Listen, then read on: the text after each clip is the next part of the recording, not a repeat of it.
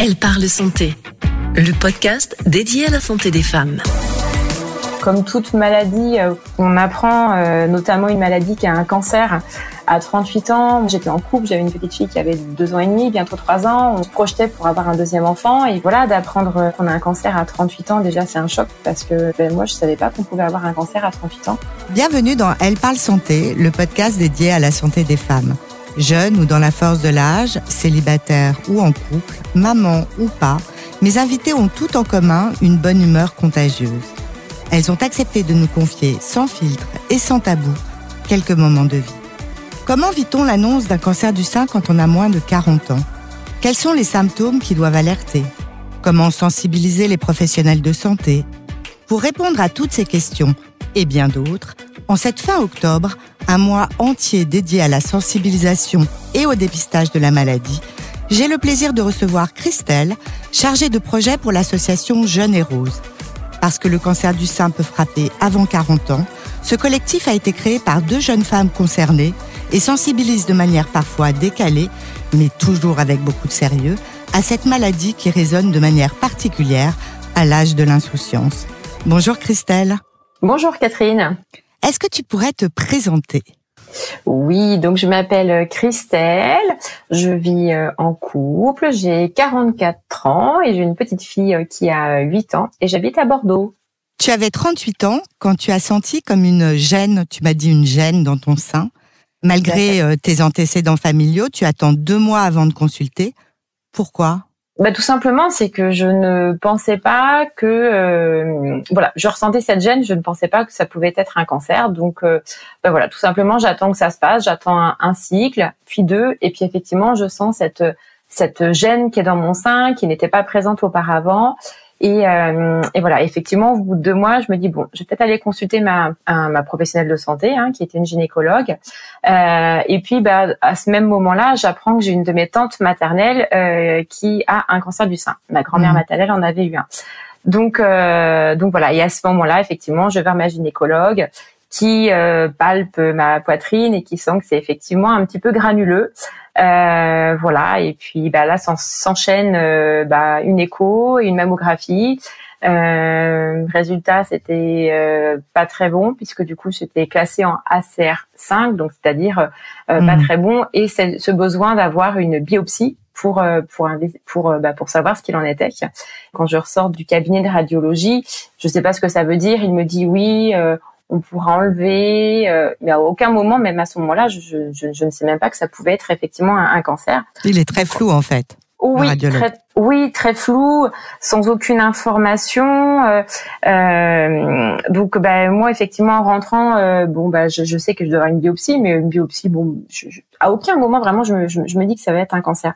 Hmm. Et puis, bah, effectivement, je rentre chez moi, je regarde effectivement sur euh, sur internet, et puis, euh, puis voilà, je, je, voilà, je mets ACR5. Et puis bah là, euh, Internet, c'est lui-même qui me renseigne en me disant, ben oui, euh, ACR5, 95% de risque que ce soit un cancer. Donc, bah c'est Internet qui te l'a, c'est Internet qui te l'a annoncé quoi. C'est Internet qui me l'annonce, tout à fait. Mmh, mmh. Et c'est pas alors entre guillemets qui me l'annonce hein, parce que parce que parce que voilà après c'est la biopsie qui l'a qui l'a confirmé hein. donc mm. euh, donc voilà donc euh, une fois que j'ai effectivement ce ce ce ce, ce rendez-vous à prendre pour une biopsie je vais dans un centre dans un centre euh, pour euh, bah, pour faire tous les examens nécessaires aussi et puis et puis voilà et là je passe effectivement un, un mammotome hein, donc qui est une biopsie avec le sein le sein le sein comprimé voilà, l'examen se passe. Et puis, euh, et là, la, la, la radiologue, c'est une radiologue hein, qui me fait cette biopsie, me dit à la fin, bah, écoutez, euh, voilà, on, on, a fait les prélèvements qu'on devait faire, donc on a prélevé les, les carottes, ça s'appelle des, petites carottes. On a, mmh. on a, on a prélevé ce qu'il fallait. Euh, on vous a prévu des rendez-vous, euh, voilà, la semaine prochaine vous, vous me reverrez, on, on échangera ensemble sur les résultats. on vous a prévu des rendez-vous aussi avec un chirurgien et avec un, avec, euh, avec un chirurgien. Voilà. Et là, je, quelque ah part, je me dis, euh, enfin, je me dis bon, bah voilà, peut-être qu'il prévoit, c'est mieux d'anticiper quand même. Voilà un petit peu comment je l'ai appris, un petit peu par moi-même et puis bah forcément bah, par les par les médecins mm. aussi, hein, qui euh, qui donnent ce, ce diagnostic, euh, ce diagnostic. Et comment tu réagis à cette annonce à un moment où euh, normalement on fait plein de projets, on est censé profiter de la vie à 38 ans. Euh. Bien sûr. Mm. Ben voilà, comme toute maladie, euh, on apprend, notamment une maladie qui a un cancer.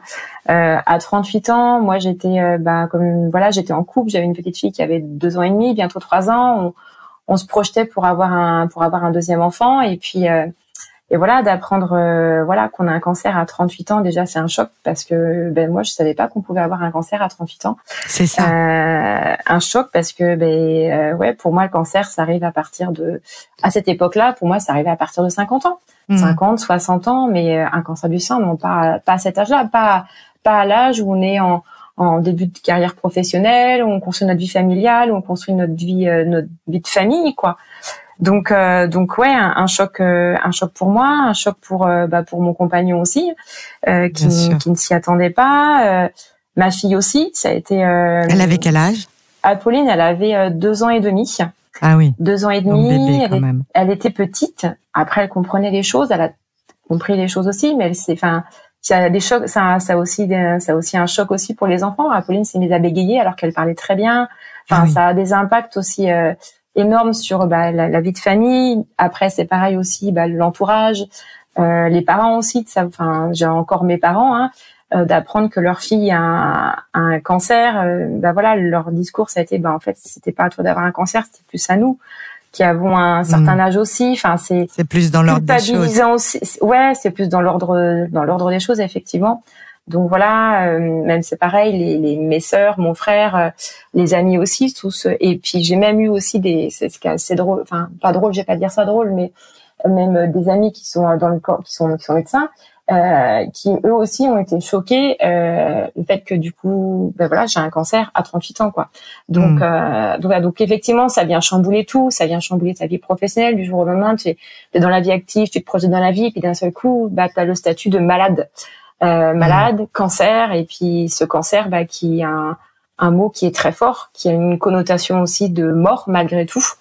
Euh, donc, euh, donc voilà, on se dit bah ouais, ok, 38 ans, euh, t'as cette maladie là, t'as un cancer, bah Christelle, il va falloir, euh, il va falloir y aller, il va falloir alors se battre, il va falloir faire tout en, faire en sorte que ce cancer là, il sorte de ton corps.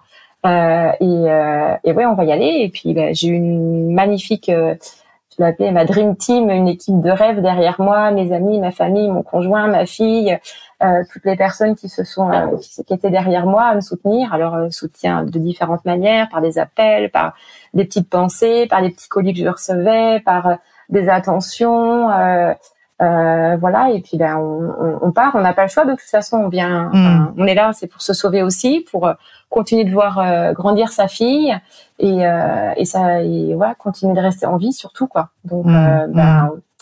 on y va. Donc beaucoup de chamboulements effectivement à cette à cette tranche d'âge, à cette tranche d'âge, ouais. Et, et alors tu, tu, tu parles de, de tes proches, etc., qui t'ont beaucoup aidé, mais toi tu as été très actrice aussi dans ton parcours. Tu participes au choix des protocoles qui est assez rare. Tu choisis même ta date d'intervention, qui a une connotation un petit peu particulière pour toi, tu m'as dit. Euh, pourquoi c'était important d'être actrice justement de ce parcours? Ben, le, le, le, cancer, on ne choisit pas. Enfin, personne ne choisit d'avoir euh, d'avoir une maladie. Le cancer, encore encore moins, bien évidemment.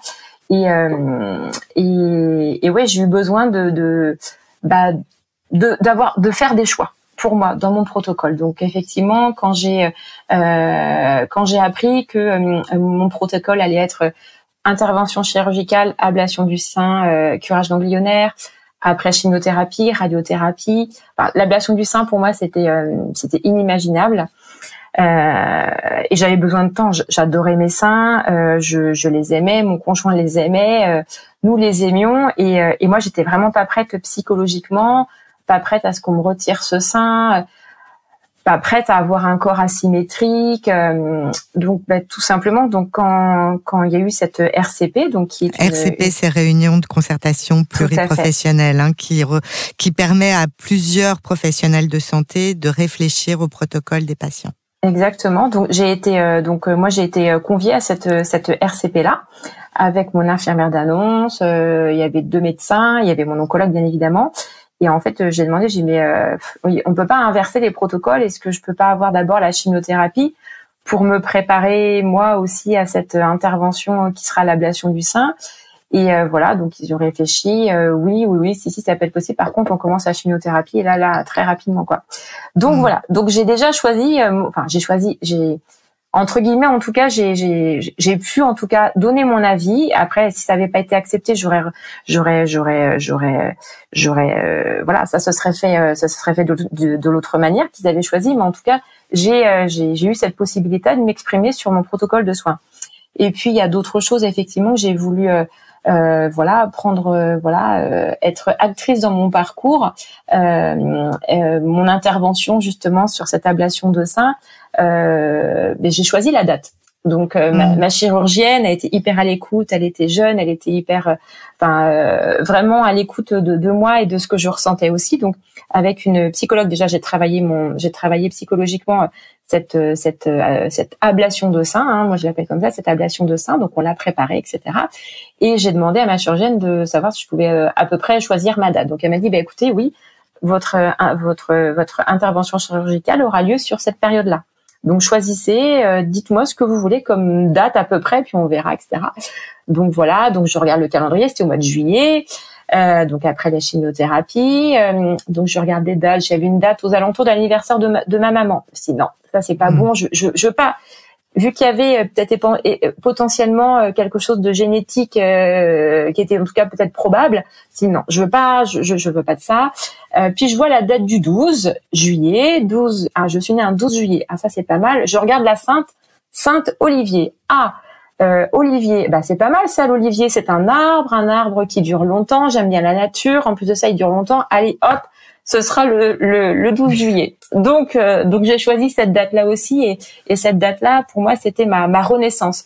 Donc tu as rencontré assez peu de femmes de ton âge pendant tes traitements et, euh, et tu m'as dit au moment de ta radiothérapie, donc à la toute fin des traitements, tu rencontres l'association Jeune et Rose et là tu te rends compte que tu n'es pas seule finalement c'est une sorte de, soulagement, j'imagine. Oui, oui, tout à fait. Donc effectivement, pendant mon traitement, je rencontre juste une patiente, euh, à peu près les, le, même âge que moi, mais c'est tout. Donc effectivement, bah, après, pendant euh, les, soit les traitements, les chimiothérapies, très peu de jeunes et puis effectivement, on est très peu dans les couloirs de l'hôpital. Quand on est à l'hôpital, il y a beaucoup de personnes qui sont bah, beaucoup plus âgées que nous, hein, euh, cheveux gris. Enfin, donc donc ça, c'est quelque chose qui est très difficile quand on est jeune et quand on, quand on a un cancer, de se retrouver euh, seul dans les couloirs. Et euh, donc c'était dans le cadre d'une d'une marche rose qui avait lieu euh, qui avait lieu sur sur Bordeaux. Euh, donc moi je fais la marche déguisée etc. J'étais en pleine radiothérapie. J'arrivais bientôt à la fin. Donc première fois que je participais à une marche rose aussi. Euh, c'était en octobre? C'était en octobre, voilà. Donc je mhm. terminais moi ma radiothérapie fin octobre. Et, et voilà. Puis là, je vois euh, des filles avec des petites affiches derrière euh, leur dos, euh, association Jeune et Rose. Je vois au loin, c'est quoi cette association Jeune et Rose Et puis bah après, voilà, c'est bizarre quand même parce que j'ai je, quand même beaucoup investigué pendant ma, ben, depuis le cancer, à rechercher des associations, des structures, etc. J'en ai trouvé plein, plein de, plein de formidables aussi. Et puis, ben, ce qui me manquait, c'était ben, de rencontrer d'autres jeunes patientes, quoi. Et euh, donc, je savais pas si on était nombreuses ou pas nombreuses. Donc, je vois ça. Donc, en arrivant de ma marche, je, je, je vais, euh, je vais, euh, bah, je vais sur mon meilleur ami, hein, euh, internet. Je mets association Jeune et Rose, et là, bah, je tombe sur une page Facebook. Mais comment se fait-il que je sois tombée à côté? Et, donc effectivement, c'est un soulagement de se dire, bah, donc je leur ai envoyé un petit message le soir même, dit bah ouais, c'est super, euh, c'est très bien que tu nous aies vus. Euh, euh, voilà, on va organiser une rencontre entre jeunes patientes pour bah, pour échanger ensemble. Et, et, là, ça a été pour moi un soulagement en me disant mais ah ouais, bah, du coup ça veut dire qu'on est bah on n'est pas deux, on est peut-être un peu plus que ça euh, mmh. à être jeune, à être confronté à des problématiques spécifiques des jeunes femmes et de se rencontrer, d'échanger. C'est ça qu'on a besoin d'échanger aussi euh, ensemble. Jeanne et Rose est une association qui sensibilise les femmes au cancer du sein avant 40 ans. On rappelle qu'en France, nous avons un dépistage organisé, mais qui ne commence qu'après 50 ans. Vous avez mis en place le télététon et les ateliers poète-poète. Derrière ces jeux de mots, beaucoup de sérieux et des messages de prévention. Alors, c'est quoi les messages? Comme l'association, c'est une association de patientes, euh, voilà, qui avons été, toutes été touchées par un cancer euh, du sein entre 20 et 40 ans. C'est important pour nous de communiquer avec un petit peu d'humour, avec un petit peu des messages un petit peu en décalé, avec avec aussi de, de l'humour, c'est plus facile pour nous pour en parler. Et aussi, c'est plus simple aussi pour les personnes auprès desquelles on intervient euh, de, de, de, les sensibiliser euh, justement sur la sensibilisation, sur le cancer du sein, les symptômes, l'auto-examen mammaire. C'est plus simple euh, que d'y aller frontalement. Euh, euh, d'y aller frontalement. Donc hmm. effectivement, c'est un univers euh, très euh, décalé et c'est plus c'est plus simple pour nous et puis les messages passent passent effectivement nettement mieux. Donc le télététon, c'est une c'est une campagne de sensibilisation à la bonne connaissance de son corps, de sa poitrine, des symptômes du cancer du sein et de l'auto-examen mammaire. Donc on a mis en place plusieurs ateliers, on a des ateliers artistiques qu'on appelle. Donc on utilise beaucoup les arts euh, pour euh, euh, pour sensibiliser les différents publics auprès desquels on intervient. On utilise aussi beaucoup les ateliers poète poète, donc un autre atelier. Euh, donc voilà, avec des jeux de mots sur le sur le visuel de l'atelier poète poète, c'est la c'est une patiente qui transmet le geste de l'auto-examen mammaire. Pour ceux qui qui, qui veulent voir ce, ce, ce symbole-là, il est quand même très fort. C'est-à-dire que c'est une patiente qui montre comment euh, s'auto-palper. Oui, oui. Alors après, c'est très imagé, hein, euh, euh, mais euh, mais voilà. Après, euh, voilà, c'est accompagné. C'est juste le visuel, on va dire. on a une communication qui est assez qui est assez péchue, voilà. Et puis bah après, effectivement, auprès des publics auprès desquels on intervient, on intervient auprès des publics jeunes. Euh, donc auprès de, de, lycéens, de structures jeunesse, euh, des structures euh, aussi où il y a des zones de désertification médicale. Mhm. On intervient aussi auprès de quartiers prioritaires, auprès de femmes non francophones. Donc les ateliers poète poète, effectivement, ils ont été pensés pour ces publics-là, et maintenant ils sont aussi bah, demandés aussi par des entreprises parfois. Et ce qui est assez beau aussi, c'est que c'est ces ateliers ont été pensés pour euh, bah, des personnes un petit peu en vulnérabilité euh, euh, liée à la santé. Et il y a aussi bah, maintenant des entreprises qui s'accaparent, enfin en tout cas qui souhaitent à ce qu'on intervienne aussi auprès de mmh. leurs salariés, auprès de leurs collaborateurs, pour bah, pour les sensibiliser à à la bonne connaissance du corps et aux symptômes du cancer du sein. Donc vous rencontrez des femmes, elles, elles, elles n'ont pas conscience de la possibilité d'être touchées et de l'importance de se faire dépister tôt, j'imagine. Euh, quels sont les symptômes qui doivent alerter et pousser à consulter. Qu'est-ce que vous leur dites à ces femmes-là? Euh, Quels sont les symptômes qui doivent... Mm, mm. Euh, voilà, il faut y aller, euh, il faut consulter. Les symptômes, ils sont divers. J'ai envie de dire que c'est toute modification de sa poitrine qui doit amener à, à, consulter un professionnel de santé. Donc, quels sont les, les symptômes En tout cas, quelques symptômes. Ça peut être une masse épaisse, ça peut être une fossette, ça peut être une croûte au niveau du mamelon, ça peut être une sensation de rougeur ou de chaleur, ça peut être un liquide inhabituel euh, qui s'écoule du mamelon en le pressant, des lésions, une bosse, une veine qui grossit, euh, un mamelon enfoncé, une aspect peau d'orange, une taille ou une forme qui change, une grosseur dure, etc., etc. Grosso modo, c'est toute modification qui va apparaître sur sa poitrine qui doit amener à consulter un professionnel de santé. Professionnel de mmh. santé, qui est-ce qu'on doit rencontrer quand il s'agit de la santé de la femme notamment? Ça va être son médecin traitant. Ça peut être sont euh, ou ça gynécologues, mais aussi les sages-femmes Absolument, qui font aussi les suivis gynécologiques. Ouais. C'est important de le savoir. tout à fait. Les gynécologues, elles sont de plus en plus euh, rares. Euh, donc, mais les sages-femmes, elles font aussi les suivis gynécologiques de 16 à, euh, à euh, enfin de 16 en tout cas dès que dès que euh, on a besoin en tout cas qu'une jeune femme a besoin d'un suivi gynécologique ben, c'est important d'aller consulter les, les sages-femmes. Donc donc oui et cette ce, ce, ces symptômes là donc c'est bien en tout cas de faire l'auto-examen mammaire tous les mois à distance des règles d'accord? Parce que bah, plus on connaît sa poitrine, plus on connaît sa poitrine, et ben mieux on pourra repérer euh, une anomalie, une modification qui ne sera pas forcément un cancer, mais en tout cas qui amènera à consulter un professionnel de santé. On va pas perdre de temps et qui dit quand c'est comme ça quand on perd pas de temps s'il s'agit d'un cancer, ben, c'est-à-dire que les traitements seront moins moins invasifs et euh, les chirurgies qui seront aussi peut-être moins invasives. Donc on mmh. gagne du temps. Donc voilà, c'est important pour nous de communiquer vraiment là-dessus. Alors justement, tu parlais de professionnels de santé. Donc après la sensibilisation des femmes, vous allez à la rencontre des professionnels avec un film notamment qui s'appelle Alerte Rose. Alors pourquoi est-ce important? Parce que finalement, euh, les femmes ne savent pas toujours qu'il est possible d'avoir un cancer du sein euh, jeune, mais les professionnels de santé aussi, euh, ils sont pas forcément euh, très au fait. Euh, pour eux, euh, ils dégainent pas à chaque fois, quoi. Nous, dans l'association, on souhaite sensibiliser les professionnels de santé en formation, mais aussi en exercice au cancer du sein chez la jeune femme. Et donc, on a, on a créé un film, donc il y a cinq ans maintenant, qui est euh, le cancer du sein pendant la grossesse et l'allaitement, euh, puisque les fondatrices de l'association ont eu un cancer du sein pendant la grossesse et l'allaitement. Euh, D'où l'importance des sages-femmes. Donc ce film-là, il dure, euh, il dure 30 minutes. Il a été soutenu aussi pour, par l'ARS Nouvelle-Aquitaine. donc il dure 30 minutes. C'est des regards croisés et puis aussi des patientes qui viennent témoigner de cette thématique-là. Et, et on peut le trouver sur internet ce, ce Alors il y a des il y a des extraits qui sont sur notre page YouTube.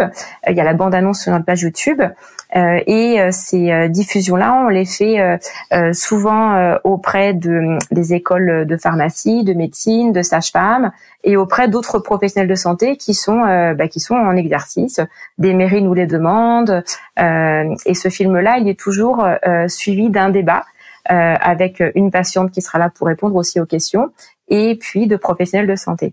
Il ouvre aussi, certes, c'est une thématique bien particulière sur la grossesse et l'allaitement, mais il ouvre aussi euh, sur le champ de bah, un cancer du sein chez la jeune femme. Qu'est-ce que c'est? Euh, Voilà, quels sont les changements que, ça peut que ça peut procurer aussi? Euh, Quels sont les bouleversements qu'elles vont qu'elles vont avoir? C'est aussi important de pouvoir aussi bah, communiquer aussi auprès de la auprès de la salle euh, qui regarde ce film-là pour aussi témoigner euh, nous. Puis il y a des questions forcément qui se posent après euh, après la diffusion de, du film.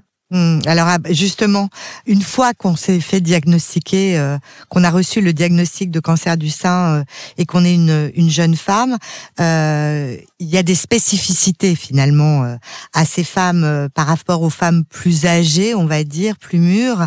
Elles ont des besoins qui, qui diffèrent un peu. Et, euh, et vous, avez, vous avez organisé euh, des rencontres qui s'appellent, alors encore un jeu de mots, attention, les tétonnantes. Euh, donc, de quoi ont-elles besoin euh, plus spécifiquement ces femmes jeunes? Euh, de quoi est-ce qu'elles ont besoin? Ben, Elles ont besoin déjà de se rencontrer parce que euh, euh quand on est euh, effectivement, comme on le disait tout à l'heure, au tout début de sa carrière professionnelle ou une vie familiale, etc., on a des problématiques qui sont bien différentes. Des retards de diagnostic, une vie professionnelle qui, euh, qui est chamboulée, la maternité aussi qui est mise qui est mise à l'épreuve. souvent après un cancer aussi, en fonction du type de cancer, on peut être en ménopause euh, précoce ou en ménopause artificielle ou, chimique, on va dire, des traitements qui font que du coup on met nos hormones au repos, mais et qu'on est qu'on est du coup euh, euh, bah, ménopausé et qu'on ne peut plus forcément parfois avoir d'enfants aussi. Hein. Donc donc voilà, donc ça c'est quelque chose qui est pas évident hein, pour une pour une jeune femme. Bah, une vie de couple aussi qui qui est bouleversée, la vie familiale qui est bouleversée, et donc toutes ces problématiques là, elles sont spécifiques à la jeune femme. Et donc, bah, on a besoin d'en échanger, en tout cas ensemble, entre nous, euh, pour bah, pouvoir se soutenir. Donc, ces rencontres étonnantes, elles ont euh, lieu euh, donc à la fois en présentiel et en et en visio. Elles sont animées par des ambassadrices qui sont bénévoles dans l'association. Donc, on a plusieurs ambassadrices un petit peu partout dans, toute la France euh, qui organisent ces rencontres-là. Donc ça va être dans des cafés, ça va être des fois euh, des sorties. Euh, on va lier des fois le sport aussi, euh, l'activité physique et une rencontre, des pique-niques. On fait aussi des, des rencontres aussi avec les familles, des pique-niques and family qu'on dit, des apéros aussi, donc toujours des jeux de mots, euh, des rencontres en visio, les beaux tétés qu'on appelle avec une socio-esthéticienne. L'objectif, c'est aussi de ces rencontres-là de se dire ah je suis pas toute seule, on échange ensemble et ben on se donne les bons tuyaux, des conseils euh, et ça c'est c'est vraiment euh, c'est vraiment important dans l'association et les ambassadrices, elles transmettent aussi beaucoup. Dans les trois projets de l'association, que ce soit le projet d'ététonnante d'accompagnement des patientes, le projet d'alerte euro de sensibiliser les professionnels de santé, ou que ce soit le télététon de sensibiliser aussi le grand public à la bonne connaissance de son corps et de la poitrine, sur ces trois projets-là, il y a la transmission transmission, c'est un des c'est un des mots fondateurs de l'association Jeune Rose. Ce sont des patientes qui vont transmettre, et notamment auprès des auprès des auprès des jeunes patientes aussi. Alors justement, pour terminer, si tu as euh, deux, trois choses à dire aux femmes jeunes qui nous écoutent. Eh ben, aux jeunes femmes, j'ai envie de leur dire, bah, euh, euh, pratiquer l'auto-examen mammaire, c'est important. C'est un geste qui est de, c'est un geste de bienveillance. C'est pas un geste où on va chercher où on a un cancer. C'est un geste où on apprend à prendre soin de sa poitrine, apprendre à la connaître aussi, tous les matins ou tous les soirs, il y a beaucoup de femmes qui se mettent de la crème sur le visage. Eh ben la poitrine, tous les mois, on va s'auto-palper à distance des règles. Donc s'auto-examiner, d'abord la regarder sa poitrine et après effectivement la palper. Et s'il y a une modification, bah ne pas tarder et aller rencontrer un professionnel de santé qui lui, voilà, peut-être proposera euh, dire ah ben non mais c'est rien, c'est lié à ça, etc. Ou euh, bah, peut-être effectivement d'investiguer davantage. L'important, c'est effectivement de s'autopalper, de prendre soin de soi et c'est déjà énorme. Merci infiniment Christelle pour ces messages essentiels à la fin de ce mois d'octobre rose dédié au cancer du sein. N'oubliez pas de vous surveiller, tout au long de l'année, pas seulement au mois d'octobre, et au moindre doute, consultez votre médecin, et ce, quel que soit votre âge. Pour ne rater aucun épisode, n'hésitez pas à vous abonner sur votre plateforme d'écoute préférée, notez, commentez et partagez avec vos amis. Vous pouvez également nous retrouver sur nos pages Facebook et Instagram, Elle parle santé, pour commenter et poser toutes vos questions. Quant à moi, je vous donne rendez-vous dans trois semaines avec une nouvelle invitée. Elle parle santé, un podcast réalisé à l'initiative de Logique. À bientôt. À bientôt. Au revoir. Elle parle santé. Le podcast dédié à la santé des femmes.